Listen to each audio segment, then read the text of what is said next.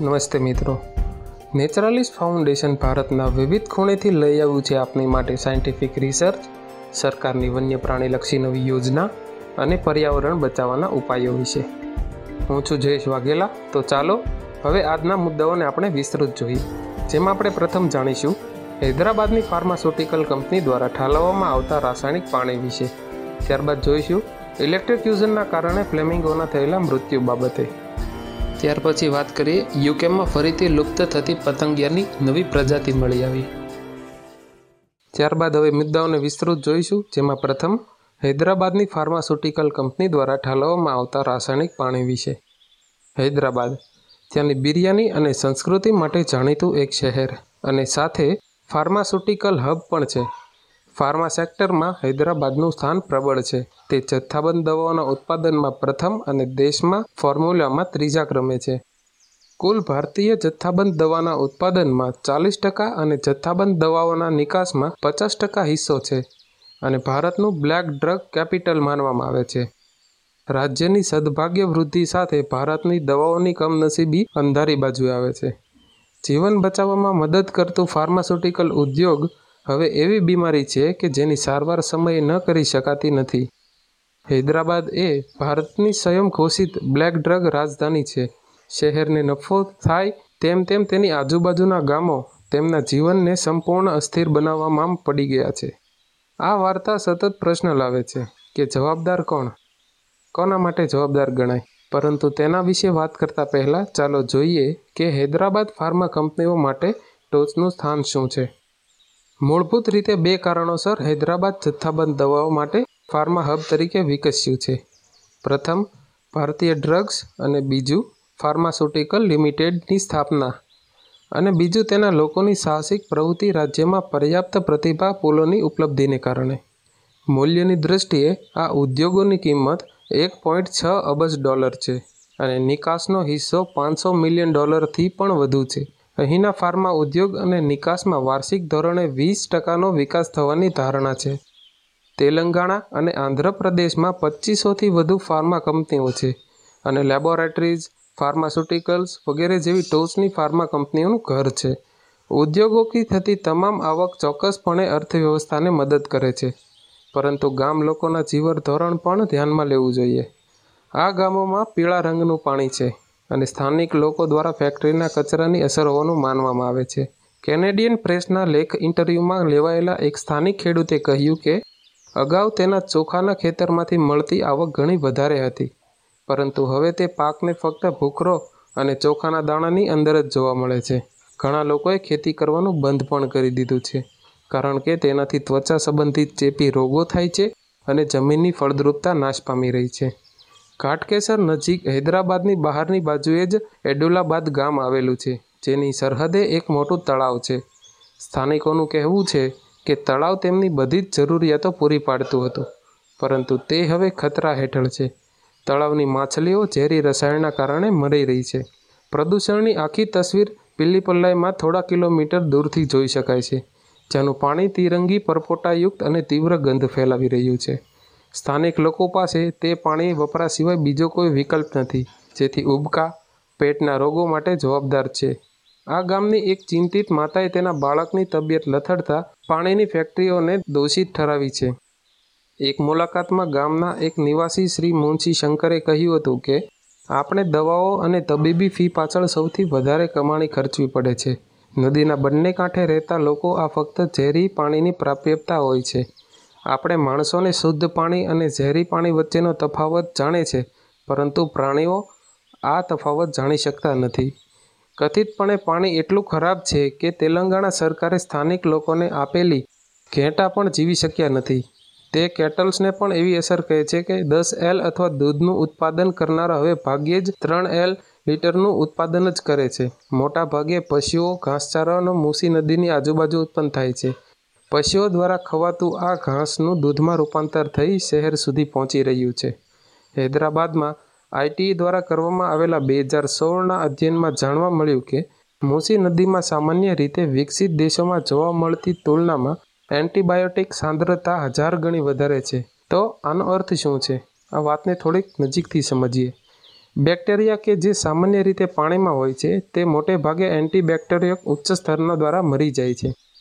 આનું પરિણામ આપણે સુપરબગ્સ તરીકે જાણીએ છીએ. સુપરબગ્સ એ બેક્ટેરિયા છે, જે ડગ પ્રતિકારક છે અને તેથી સારવારને શક્ય બનાવવું મુશ્કેલ બનાવે છે. બે હજાર દસમાં મળી આવેલા નવા સુપરબગ શબ્દ ફેલાયો, જેને પરંપરાગત એન્ટીબાયોટિક્સની સૌથી શક્તિશાળી લાઇન દ્વારા સારવાર આપી શકાતી નથી. હૈદરાબાદની લોટસ ચિલ્ડ્રન હોસ્પિટલના આઈસીયુમાં કાર્યરત ડૉક્ટર કેર મહેતાએ જણાવ્યું હતું કે, તેઓ ડ્રગ પ્રતિકારકને લગતા એક અઠવાડિયામાં સરેરાશ વીસ કેસ મેળવે છે. તેના શબ્દોમાં, એન્ટીબાયોટિક રેઝિસ્ટન્સ હવે ભવિષ્યમાં બનવાનું માનવમાં આવતી ઘટના નથી.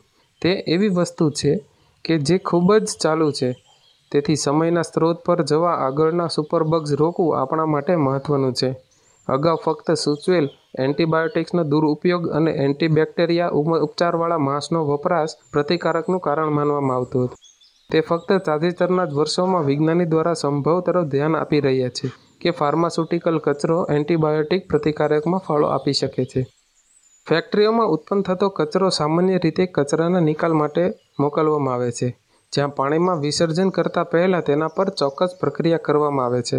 કંપની અનુસાર, તેઓ પાણીની પ્રક્રિયા રાજ્ય દ્વારા જારી માર્ગદર્શિકા અનુસાર કરે છે, પરંતુ આ દિશાનિર્દેશમાં ફક્ત કેટલા ભારે ધાતુઓની મર્યાદિત પ્રેઝન્સ અન્ય ઘટકો વચ્ચે હોવા અંગે જ વાત કરવામાં આવી છે. તેથી કંપનીઓના મૂડીવાડી તંત્ર સામે લોકોના આ પ્રશ્નોને આંખ આડા કાન કરી રહ્યા છે. નિષ્ણાંતોની આગાહી છે કે એન્ટીબાયોટિક્સ પ્રતિકાર વધુ શક્તિશાળી બેક્ટેરિયા અને વાયરસનું કારણ બનશે અને વિચારે છે કે ચિકન ફાર્મ બીજી વૈશ્વિક રોગચાળાનું કેન્દ્ર બની શકે છે. કારણ કે અમને જાણતા સૌથી શક્તિશાળી એન્ટીબાયોટિક્સ એમને ખવડાવવામાં આવે છે. પૂછાયેલા પ્રશ્નના જવાબ માટે જવાબદાર કોણ છે? હજી પણ નિષ્કર્ષ કરી શકાતો નથી. કચરો કાઢવા માટે યોગ્ય પગલાં લેવામાં આવતા નથી. સત્તાવાળા લોકો સુધી ગામ લોકોનો અવાજ પહોંચતો જ નથી. યોગ્ય નિયમો અને દિશા નિર્દેશો ઉપલબ્ધ નથી. ચાલો ફક્ત આ તારણ કાઢીએ કે કંપનીઓને હવે સરકાર તરફથી મળતો પ્રતિસાદ અપૂરતો રહ્યો છે. હવે સરકાર ગ્રામજનોને પીવાનું પાણી પૂરું પાડે છે, પરંતુ તે ન્યાય નથી. બનાવેલી સમસ્યાને સુધારવી જ પડશે. ત્યારબાદ આપણે વાત કરીએ ઇલેક્ટ્રોક્યુઝનના કારણે ફ્લેમિંગોના થયેલા મૃત્યુ બાબતે. ગુજરાત. ગુજરાત એટલે સંસ્કૃતિનું શહેર. આપણે જાણીએ છીએ કે ભારતમાં સૌથી લાંબો દરિયા કિનારો ગુજરાત રાજ્ય ધરાવે છે. માટે ગુજરાતના કાંઠાના શહેરો શિયાળા દરમિયાન પક્ષી જગતની સુંદરતા માણવા હંમેશા તત્પર રહે છે. આ વિસ્તારમાંનો મોટો ભાગ વેટલેન્ડ છે. ઉપરાંત પક્ષીઓ માટે સારું એવું નિવાસસ્થાન પણ છે. આ સમગ્ર ભાગો ખૂબ જ વૈવિધ્ય જોવા મળે છે. મજાની વાત એ છે કે આઝાદી પછી પ્રથમવાર બાઇકલ ટીલ નામનું બતક પ્રથમવાર ભાવનગર ખાતે જોવા મળેલું. આટલી વિવિધતા સામે સરકારશ્રી દ્વારા કોઈ મોટા પગલાં લેવામાં આવતા નથી. આજે આપણે વાત કરીએ ગુજરાતના રાજ્ય પક્ષી એવા સુરખાબ એટલે કે હંજ, જેને આપણે ફ્લેમિંગો તરીકે ઓળખીએ છીએ. લેસર અને ગ્રેટર આ બંને પ્રકારના ફ્લેમિંગો ગુજરાતના કાયમી મહેમાન બન્યા છે. પરંતુ શિયાળા દરમિયાન આ પક્ષીઓની સંખ્યામાં ખૂબ જ વધારો રહે છે.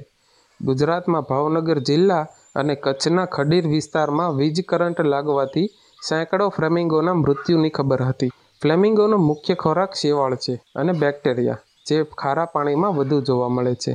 ફ્લેમિંગો જે પદ્ધતિથી ખોરાક લે છે, તેને ફિલ્ટર ફીડિંગ કહેવાય છે. હવે મીઠું પકવવાના અગરમાં ફ્લેમિંગો આરામથી ખોળવાક મેળવી શકે છે, જેથી આવા અગર વિસ્તારમાં વધુ ફ્લેમિંગો જોવા મળે છે. બે હજાર ઓગણીસમાં નોંધાયેલી ફરિયાદના આધારે છેલ્લા ઘણા દિવસોમાં ગુજરાતના ભાવનગરના કુંભારવાડામાં તેત્રીસથી વધુ ફ્લેમિંગોના મોત નિપજ્યા હતા.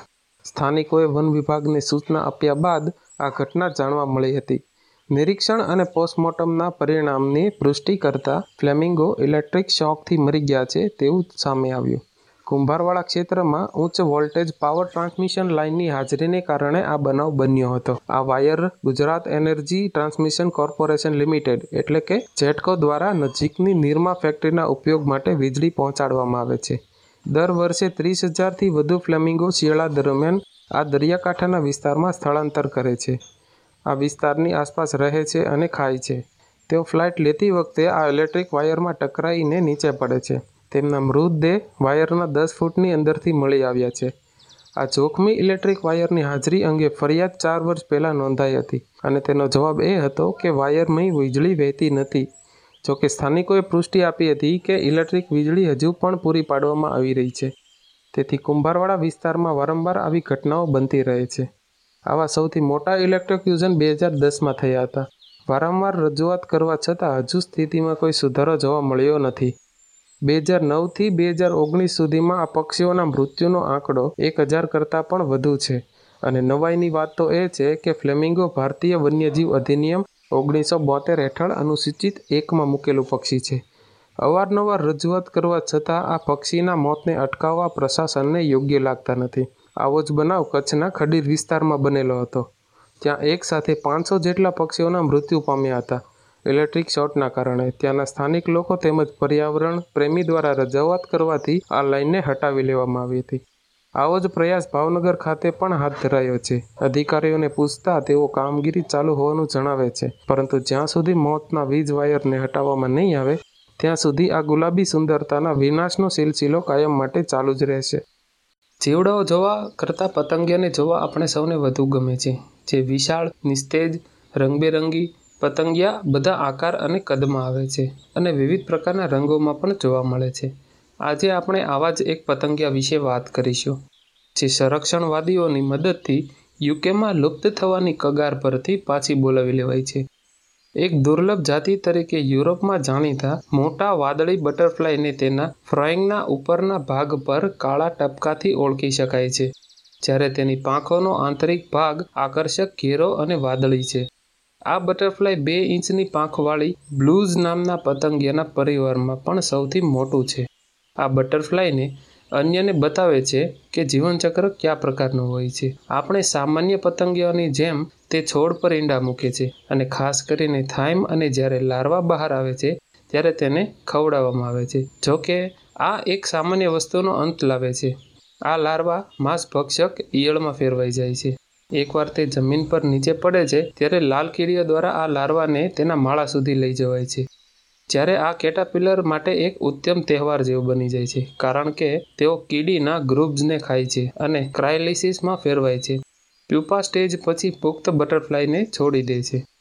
આ પતંગિયાઓ યુકેમાં હવામાન પરિવર્તન અને નિવાસસ્થાનના વિનાશ પ્રત્યેની સંવેદનતાને લીધે તીવ્ર ઘટાડો થયો હતો અને ઓગણીસો ને ઓગણએંસીમાં સ્થાનિક રીતે લુપ્ત થવાની ઘોષણા પણ કરવામાં આવી હતી. તેઓ વૈશ્વિક સ્તરે જોખમમાં મુકાયા છે. જોકે એકસો પચાસ વર્ષ લાંબા ગાળા પછી સંરક્ષણવાદીઓ ચાલીસ વર્ષ લાંબી સંરક્ષણ પ્રોજેક્ટના પ્રયત્નથી તેમને પાછા લાવવામાં સક્ષમ બન્યા છે. National trust, butterfly conservation, brink projects natural England royal entomological society અને મિનિચિમ્પટન અને રોડબ્રો કમિટીઝ ઓફ કોમર્સના નિષ્ણાતોએ પતંગિયા માટેના ક્ષેત્રની તૈયારી માટે પાંચ વર્ષ વિતાવ્યા હતા. આ વિસ્તારમાં પશુ ચરાવવા પર પ્રતિબંધ મૂક્યો હતો અને વિસ્તારમાં વનસ્પતિઓને નિયંત્રિત કરવામાં આવી હતી, જેથી લાલ કીડીઓની વસ્તીઓ વધે. પછી સુગંધિત પાંદડાવાળા છોડ, ઔષધીય છોડ અને માર્જરમ છોડની વૃદ્ધિ, જે બટરફ્લાય માટે મહત્વપૂર્ણ ખોરાક અને ઈંડા નાખવાના છોડ છે. તેનો વધુ ઉછેર કરવામાં આવ્યો. આ એકવાર સ્થિર નિવાસસ્થાન તરીકે સ્થાપિત થઈ ગયા પછી, નિષ્ણાંતોએ દક્ષિણ પશ્ચિમે ઇંગ્લેન્ડના ગ્લુસેસ્ટશાયરના રોડબ્રો વિસ્તારમાં અગિયારસો ઈયળ છોડ્યા હતા. તેમાંથી સાતસો ને પચાસ પુખ્ત પતંગિયા વિકસિત થયા છે. લોકોએ આ પ્રદેશને અનુકૂળ માન્યું છે અને તે દક્ષિણ ઇંગ્લેન્ડના વિસ્તારોમાં પણ ફેલાય છે. સ્થાનિક વિસ્તારના રેન્જર રિચાર્ડ ઇન્વાઇન્સે જણાવ્યું હતું કે પુનઃરજૂઆતો સૌથી મોટો વારસો છે. કે સંમિશ્રિત જાતિઓના ઘટાડાને વૃદ્ધિ કરવા અને સાથે મળીને કામ કરવાની શક્તિ અને આવા સુધારણામાંના અન્ય છોડ, જંતુઓ, પક્ષીઓ અને ચામાચીડિયા માટે ફાયદો થશે. સહાય સંરક્ષણ માટે માનવ પ્રયત્નોનું આ એક ઉત્તમ ઉદાહરણ છે અને આમાંથી શીખવા માટે ઘણી બધી બાબત છે જે આપણા દેશના સંરક્ષણ પ્રોજેક્ટને આગળ વધવામાં મદદ કરી શકે છે. તો મિત્રો, આવતા અઠવાડિયે મળીશું ફરીથી આવી જ રસપ્રદ માહિતી સાથે. જો આપને આ પોડકાસ્ટ ગમ્યો હોય તો તેને લાઇક અને શેર કરવાનું ભૂલશો નહીં. આભાર.